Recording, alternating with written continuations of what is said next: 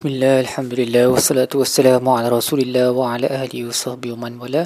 InsyaAllah dalam episod kali ini kita akan membincangkan tadabbur bagi muka surat 456 surah Sad ayat uh, 43 sehingga ayat 61 Baik, ayat 43 ni adalah sambungan daripada kisah Nabi Ayub yang telah bermula pada muka surat sebelum ini di mana Nabi Ayub berdoa kepada Allah apabila di terkena satu penyakit yang uh, sangat uh, dahsyat uh, tetapi riwayat-riwayat yang disebut dalam setengah kitab tafsir bahawa sampai ada ulat di sekeliling badannya dan sebagainya um, menurut Dr. Wahab Zuhaili benda ni mustahil lah untuk berlaku uh, very unlikely sebab para ambia mereka tugas mereka adalah untuk menyampaikan dakwah kalau mereka mempunyai penyakit sehingga orang lain tak boleh nak datang dekat dengan mereka um, maka itu satu benda bukan satu benda yang yang logik lah bagi uh, tugas mereka. Jadi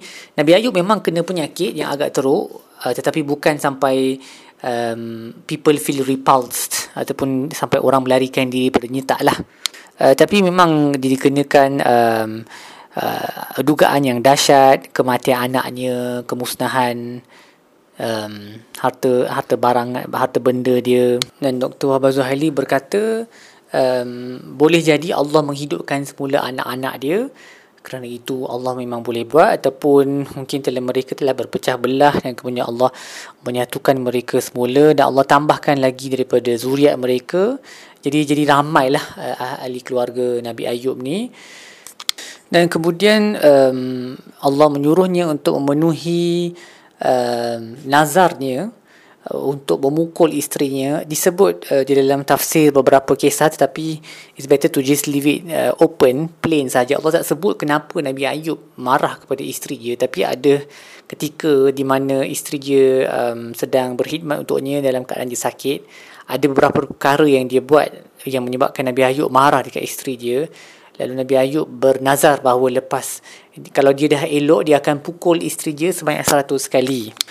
Jadi bila dia dah elok, Allah memberi Nabi Ayub satu cara keluar daripada memenuhi daripada memenuhi nazarnya iaitu dengan mengambil 100 batang lidi dan memukul isterinya sekali sahajalah. Dan ini adalah rukhsah yang para ulama berbeza pendapat sama ada dia umum ataupun dia khusus kepada Nabi Ayub sahaja. Uh, tetapi mungkin pandangan yang moderate adalah dia khusus dalam situasi setengah orang yang um, yang sakit. Uh, so contohnya uh, disebut di dalam sunnah apabila seorang perlu dikenakan had zina uh, dan dia sakit kita instead of uh, instead of kita pukul dia 100 kali kita boleh guna kaedah yang sama iaitu guna 100 lidi sekali dan pukul uh, pukul orang tu sekali lah so dia ter, ter, cukup lah dia punya had tu kiranya is fulfilled Uh, tapi itu dalam had zina lah. So lebih kurang Isu dia lebih kurang sama. Uh, Tapi yang ni untuk orang yang buat nazar tu Adakah dia boleh melakukan sebegitu? Uh, Ada ulama yang kata ceri Benda ni khusus kepada Nabi Ayub sahaja uh, Dan bukan kepada mana-mana orang. So ada khilaf lah dalam kalangan para ulama. Uh, Tapi Allah bagi dia cara uh, Memberinya pilihan yang ini Sebab isteri dia banyak berkhidmat untuknya. Dan Nabi Ayub pun rasa bersalah Nak pukul isteri dia seratus kali uh, for all the good things that she has done for him. Jadi uh, the way out is that yamin nazar tu tetap kena fulfill. Uh, jadi uh, dia ada cara yang mudah sikit iaitu ambil 100 lidi dan pukul dia sekali. Otherwise uh, cara ni dia boleh dia boleh jadi sejenis helah lah dalam beragama kan dia cuba untuk selesaikan satu masalah dengan cara yang menggunakan helah. Jadi ada ulama yang tak setuju langsung lah sebab bagi mereka ni sejenis helah. Ah, jadi sebab itu dia khususkan kepada Nabi Ayub sahaja dan tak boleh bagi orang lain. Dan Dr. Abbas Zuhaili menyebut satu benda yang menarik juga dan uh, semestinya kontroversial uh, iaitu ayat ni menjadi dalil bahawa boleh untuk seorang lelaki memukul isterinya tak diban untuk mengadapkannya um, dan kalau dalam Al-Quran dia untuk nusyuz nusyuz ni macam almost like um, apa kita kata curang dosa yang kuat besar lah tapi Dr. Wabah Zuhari berkata ayat ni menjadi ayat-ayat yang um, ayat ini dan juga ayat lain seperti Ar-Rijalu Qawamuna ala Nisa dalam surah Nisa menjadi dalil bahawa boleh pukul untuk benda yang tak sampai nusyuz pun lah uh, sebagai takdiban untuk mengadapkan isteri. Dan of course para ulama mengambil pendapat ni dalam Quran pun memang dah sebut dah uh, tapi pukul tu bukan untuk mencederakan. Jadi tak boleh lah nak kita ambil fatwa ni. Lepas tu kita kata oh tak apa untuk tumbuk isteri kan. That's not itu bukan proper lah. Maksud pukul ni untuk mengadapkan is like how we how we train children kan. So macam dia sedikit sahaja to show our dia lebih kepada untuk tunjukkan kita punya dissatisfaction. Tapi uh, itulah kadang-kadang uh, benda-benda ni ada dalam syariah kita tapi dia jadi macam uh, tabu kan untuk sebut benda ni. Nanti orang kata oh ya, agak Islam adalah agama yang apa yang tak menghormati wanita dan sebagainya. Tapi Allah yang menurunkan syariat ni tahu lelaki tahu wanita. Dan Allah bagi um, apa um, hak tertentu kepada uh, lelaki seperti memukul wanita uh, dengan cara dengan tujuan tak diban yang bukan untuk mencederakan tu so sepatutnya benda tu kita kena uh, embrace lah. Uh, dan jangan persoalkan atas dasar emosi kan. Jangan konflik lah jangan gabungkan isu lelaki yang uh, abuse the wife tu dengan lelaki yang cuba mungkin dia pukul as light tap on the wrist ke macam tu sikit Uh, kita kata oh semua jenis uh, pukulan adalah the same. They're not the same lah. Ha, ini ini bukan cara syariah kita like semua jenayah kita nak golongkan sebagai benda yang sama. Uh, sikit ke besar ke tak ada tak ada dia tak ada uh, kita tak ambil kira kan? So that that's not the way of the syariah Selepas itu Allah sebut pula kisah um, very briefly Allah sebut Nabi Ibrahim, Nabi Ishaq, Nabi Yaqub.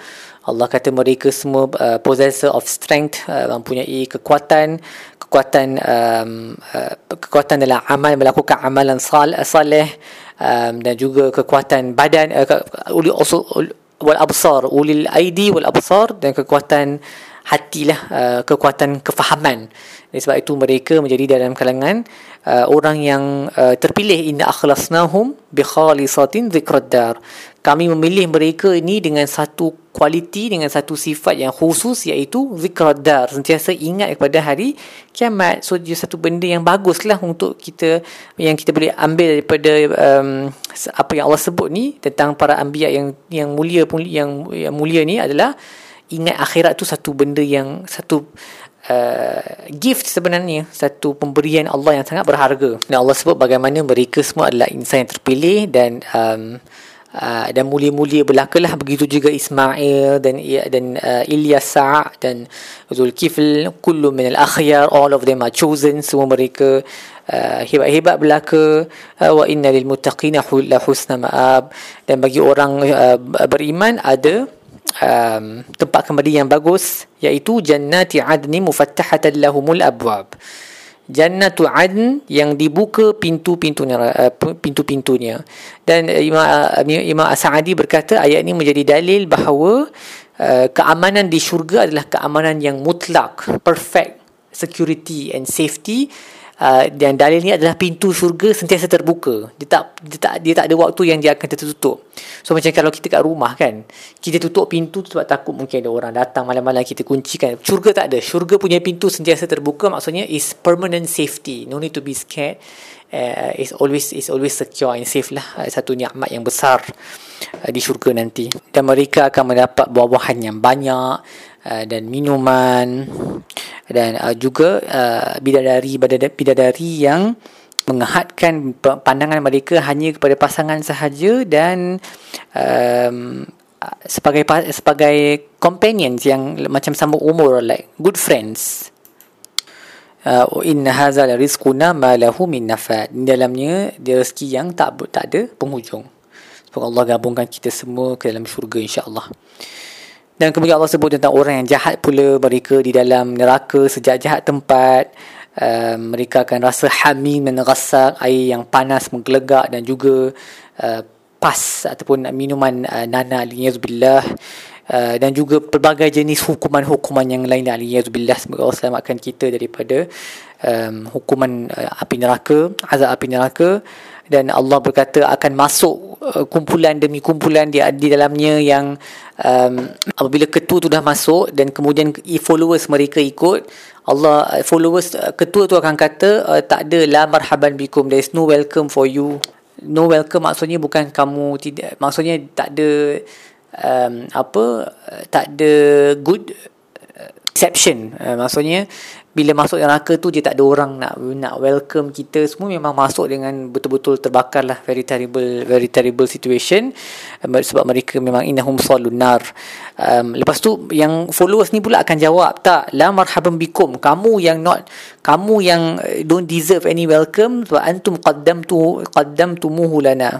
Kamu yang bawa kecelakaan ni ke atas kami fabisal qarar betapa teruknya uh, neraka sebagai tempat untuk kekal. Dan kemudian mereka akan berdoa rabbana man qaddama lana hadza fazidhu azaban da'fa minan nar. Ya Allah ya Tuhan kami sesiapa yang telah mendatangkan kecelakaan ni ke atas kami maka gandakanlah baginya azab. So ini kita dah tengok banyak kali kan dalam Quran. Allah bagi apa um, a picture a, a sneak peek a snapshot of what will happen in api neraka bila followers akan melaknat uh, uh, pengikut uh, apa ketua mereka ketua pula akan melaknat pengikut balik.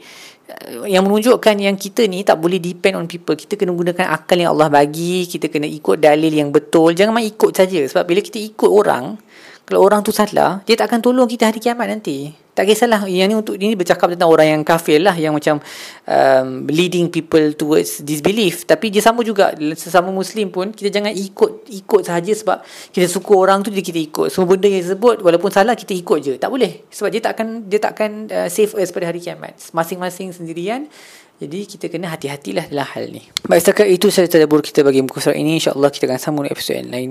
Sallallahu alaihi wa Muhammad wa ala alihi wa. Alhamdulillah rabbil alamin.